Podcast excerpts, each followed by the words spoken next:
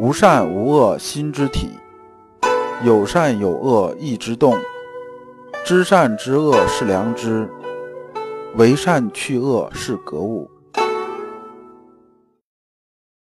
各位同道，大家好，我是老刘刘长志。您现在在收听的是由老刘播讲的《传习录》通俗讲解。老刘说心学，带您领悟心学入世的智慧。各位同道，大家好，今天我们继续讲解《传习录》。今天的题目是“极义就是致良知”。关于“极义”这个词啊，我们之前啊讲过很多次，但是呢，很多人呢下边还在问老刘说“极义”究竟是个什么意思？因为我们古人那个时候吧，基本上以刻竹简为主，然后这个印刷成本都是非常非常高的，所以呢，那个时候比拍电报啊还要这个省着用字，能啊用一个字儿写清楚的，绝对不带用俩字儿的，所以这就啊导致啊很多字义啊后边理解是比较困难的。那么我们这一讲啊，还是啊带着问题来听，这一讲啊有两个问题。一入世践行中，极义该怎么理解？二人生的幸福与不幸的根本是什么？这第二个问题啊，牵扯到老刘在刚开始讲《传习录》开篇的时候牵扯到的东西，就是说呢，我们人生所谓的幸福就是两件事情：一呢，就是有独立的灵魂；第二呢，就是坦坦荡荡这种幸福感。而这种幸福感呢，和没有幸福感。中间这种区别根本在什么地方呢？我们这一讲啊会讲一下。我们看《传习录》原文：“夫必有是焉，只是极义；极义只是致良知。”这一部分呢，先生讲是这么个意思啊，说啊，这个必有是焉等于极义，等于致良知，就是说必有是焉、极义、致良知啊，他们三个其实可以画等号的。但是说这个致良知啊，这个三个字可能是最容易下手的。而讲到必有是焉呢，反复啊在讲啊，大家也能听得懂，就是必有是焉嘛。只要我们心性啊，它在里边还在动，就是我们心体啊，它会动，它对外有感知，有了知觉呢，那么我们自然而然就会有所反应。那么这个是不断的，只要我们人还活着，这事情是不断的。在必有是焉里面是个什么样子？那么这个事情呢，其实比致良知理解稍微就困难一点。但是啊，要讲到极义来讲的话呢，那么这个理解啊，就不是一般人能理解得了的了。特别啊，对儒学没什么基础的，一听极义这两个字儿，什么意思啊？听不懂。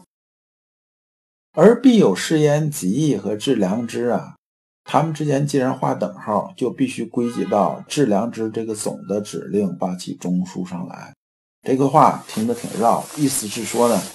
你把必有是焉和极义这个事情啊，最后都理解成啊，就是个致良知的事情。致良知是三个字，致在这里边是动词，就是到达良知，是这么个意思。那么究竟什么是极义呢？极义啊，就是时时刻刻存良知在心里，就时时刻刻我们保证心里呢是有良知在主宰的，我们灵魂里边是有良知之气来充盈的。当我们灵魂充盈的时候，自然就可以独立起来。那么入世来讲呢，在进行极义的时候啊，这个极也是有动词这个倾向这个意思的，就是把义集起来。当然这是粗浅的理解，如果很精微的理解的话，这个讲开了就多了，老刘就不说这个了。那么入世的时候，就是说需要考虑在妥当的时间、妥当的地点、妥当的环境下做出妥当的这种行动。具体参照就是什么？就是五轮呐，就是日常入市这种五轮，就是五轮关系，咱们之前讲过的，这就不展开去说了。那么这里边呢有一个要素啊，老刘要展开说一下，就是时间、地点、环境啊这些判断其实都相对容易得多，不容易的是什么呀？是对自己这种判断。就是说，我们讲知行合一，知行合一，自知是个初步的东西，但是呢，它也是非常难的一件事儿。你比如说老刘啊，这里边讲两个例子，一个例子啊是南怀瑾先生啊在《易经杂说》里边呢举了一个占卜的例子，说有这么个人呢，他这个人呢就是占卜非常厉害，算的就是特别准，基本一算结果就非常清楚。然后呢，他家里边有这么一个古董的一个瓶子，这瓶子很贵重，他就一算这个瓶子啊，说一起卦算这瓶子，说某年某月某日某时啊，这瓶子要碎掉。他心里就在想，说这瓶子怎么会碎掉呢？然后呢，到这个时候啊，差不多到这时候了，他就把瓶子啊拿起来放在桌子上，他搬把椅子坐在旁边，盯着这瓶子看呐，说我就要看看你究竟怎么碎掉的啊，我就不信它怎么可能碎掉。完，这时候呢，他夫人呢就在旁边叫他，这个叫他有事情，叫他的时候还注意都在瓶子上面呢，他就没注意他这夫人。然后呢，这夫人就很不高兴啊，说：“你看你这瓶子似乎比我还重要，是不是？”啊，拿起个棍子就扫过去了，这瓶子就掉到地上碎了。所以这个瓶子就是这么碎的。这个例子里边说什么呢？说啊，这个人算来算去，算来算去呢，他什么都算到了，就没有算到自己这种因素。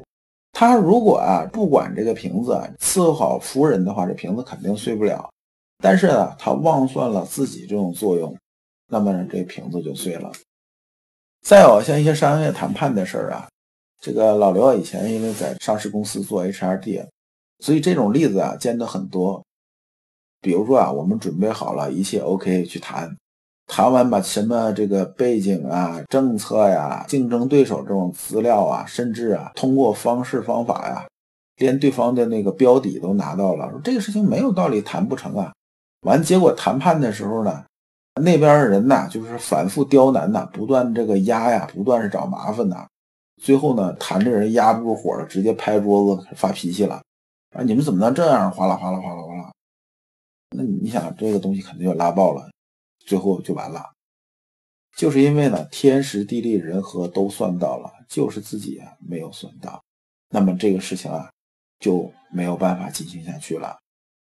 那么呢，我们在啊必有是焉，吉义致良知，也就是归结到致良知这个中枢上来，就讲致良知这事儿。他入世的时候啊，我们别的东西都容易想到，最不容易想到就是自己。而自己呢，往往就是这关键。所以先生后面说啊，随时就世上致其良知，便是格物；着实去致良知，便是诚意；着实致其良知，而无一毫亦必故我。这里面讲亦必故我，其实啊，就是讲的什么呢？讲的我们自身这个因素。那么这里面讲啊，就是说，只有这个正心呢，最后呢，才能做到什么呢？做到。无一丝一毫的亦必故我，就说则自无助之病，故说啊，格致成正，则不必更说个妄助啊。这段你听着还是有点晕，其实核心呢就是刚才老刘讲这个例子讲的是这么个意思。而修身功夫啊，除了人情世变就没有其他事儿了。这个在我讲课这个传习录啊版本里边的三十八节讲到了这部分，讲的除了人情世变，则无事矣。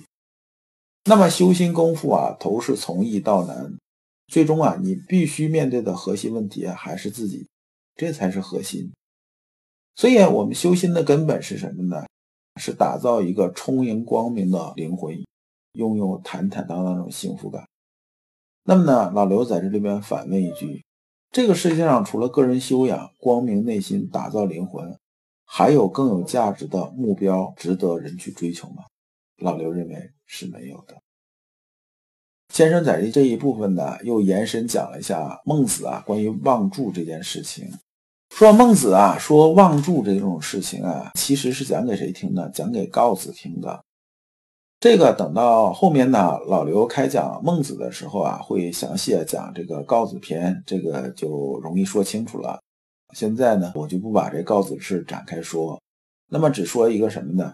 说告子说啊，性由其流也，义由悲倦也。以人性为仁义，有以其柳为悲倦。这什么意思呢？其柳啊，就是柳树，大家见过啊。杞柳啊，你可以理解成啊，类似于柳树的这么一种树，或者是柳树的一个分支吧。老刘啊，不是搞植物学的，这说不太好。但是这个杞柳啊，它木质是比较软的，就是容易啊煨成各种形状。然后呢，古人呢是把它做成什么呢？做成杯卷。杯卷是什么呢？就说呢，以前呢杯子啊装热水之后，它是不是很烫手啊？我们这东西啊是套在这个杯子上的，因为木头做的吧，所以呢它不会烫到手。告子说这意思是说呢，说人性啊，它像这个树一样，比如说人性啊，它像一齐柳一样，但是想做到义呢，怎么办呢？我要把它进行加工，那么呢，它才能成型。所以啊，以人性为仁义，有以什么呢？以齐柳为杯卷。意思说，杯卷这种东西啊，它是不是树上长出来？那肯定不是啊，没人见着这树上啊长出一堆家具来，对不对？那家具都是后面做的，是这意思吧？那么他说这意思是说什么呢？是说呀，我们人性这个东西啊，要想让它走向仁义呢，怎么办呢？还是要外边呢用强力啊加工它，就是通过种种手段加工它。都没想到你心里都不是这么想的。那么你表现出是这个样子，那不就是虚伪了吗？所以啊，孟子说啊，仁义是本性，不是造作出来的。说你啊，告子这么理解啊，是意向外求了。说你这是不对的。孟子讲的还是内求。所以先生啊，这一部分讲的是说啊，告子强制其心是助的病痛，故孟子如何如何。下边又讲了，不若大学，革制成政之功。由极精一简易，为彻上彻下，万事无弊也。核心的意思就是说呢，我们呐修心性是内求的，内求就要归结到一点，就是我们之前讲啊，精一之功啊，精啊，它这边是看成是一个动词，它是一个动作。就说之前我们讲先生讲这么个例子，说啊，什么是精一之功啊？就是把稻子变成大米啊，这就是精一之功。稻子我们回来要脱壳，要皴，要这个要那个的加工，对不对？最后呢，把杂质什么都去掉，就变成啊能吃的米了，就是精米了。那么这就是精一之功。那么这个一呢，就是说我们讲的就是良知，最后都归结到良知这一点上。只要能认清楚这一点呢，那么呢，就是万事无弊者也，就是彻上彻下了，归到一点了。这里边其实啊，还是我们老祖宗的十六字心法，是人心为为，道心为为，为精为一，允之绝中，还是这个东西。在阳明心学里边啊，修养的内涵呢要丰富的多，并且在实物上面来讲的话呢，绝对啊不要局限于独善其身这一个小范畴。人呐过于强调独善其身的时候啊，就有点像什么？有点像修佛修道那种。我远离尘世了，我把自己搞定就完了。那么呢，这里边呢，修养道家的人和修养不道家的人呢，中间是有很大的区别。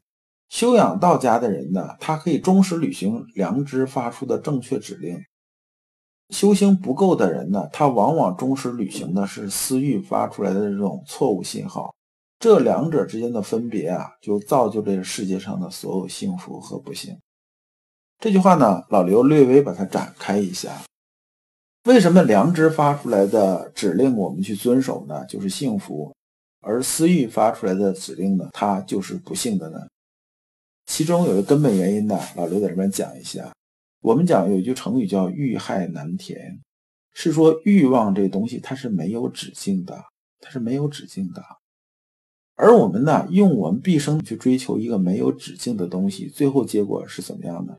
那你只能会累死在路上，而且你会感觉到越来越累，越来越疲劳。呃，老刘啊，举一个不恰当这种例子啊，你比如说啊，俩人这个谈恋爱到结婚，这是很多人都经历的。你刚开始啊，想把这姑娘追到手的时候啊，你在她身上花心思特别多，就说你百分之八十的精力都在她身上，她是你关注这种焦点。这时候呢，另外一个弊端就出来了。就说呢，往结婚这路上走的时候，他已经养成了一个什么呢？就是你啊，把他捧在手心里面这种感觉。也就是说啊，欲望到这个程度了。但一结婚之后呢，我们都知道，肯定啊要忙活家里边的事儿，要养家糊口一堆事儿，你不可能再把百分之八十的精力放到他身上了。那么呢，你很可能会下降。一下降呢，他以前的欲望已经抬到那个位置上来了。那么你一下降，他是不是要开始闹啊？这就开始耍性子，开始折腾。然后呢，大家就觉得很麻烦，这种事情就出来了。而从老刘自身的例子是什么呢？你比如说老刘以前看电影的时候啊，那时候买 VCD，VCD 分辨率只有二百多像素吧，基本上现在放大了跟看马赛克基本差不了多少。那时候看那个港片啊，觉着还是很精彩的吧。到后来之后看什么呢？看那个 DVD 就觉着，哎，DVD 五百多线呢，这个精度啊还是很可以的。现在基本看蓝光的片子，基本都是幺九二零啊乘幺幺零八零的这种分辨率的。你回头再让我看这个 VCD，我的感觉是你还是杀了我吧，这没法看，这就是上刑了。而我们心里头啊，在私欲这种引导下呢，我们就会不断的去追求欲望的这种更高点。但是呢，你永远是啊驴前面绑那个胡萝卜，你永远达不到。那么你这种不幸啊，自然而然啊就来了，因为你这时候这种感官的高兴还是不高兴，你的心情是由外部的事情来决定的，不是你内心来决定的。而反过来呢，如果我们什么事情都是由良知啊来决定的，就是我们在履行啊良知发出这个指令的时候，那就完全不一样了。因为啊，它是一个比较确定的东西，我们能感觉得到。能知道它这高度，比如说它就只有一米高，那么它就只是那个一米的高度了。那么你随时能感觉到你这种平和和能做这件事情的幸福和开心这种感觉，那么就不会有啊外物所累啊这种感觉。如果你不知道如何进入心学殿堂，如果你在为人处事时经常左右为难。如果你在入世践行时经常茫然无措，那么你可以加老刘的微信。老刘的微信是“老刘说心学”的首字母加三个六。老刘为你答疑解惑，带你趟过晦涩的暗河，到达智慧的彼岸。那么这一讲啊，我们就讲完了。下一讲我们讲文字障的妨害。感谢诸君。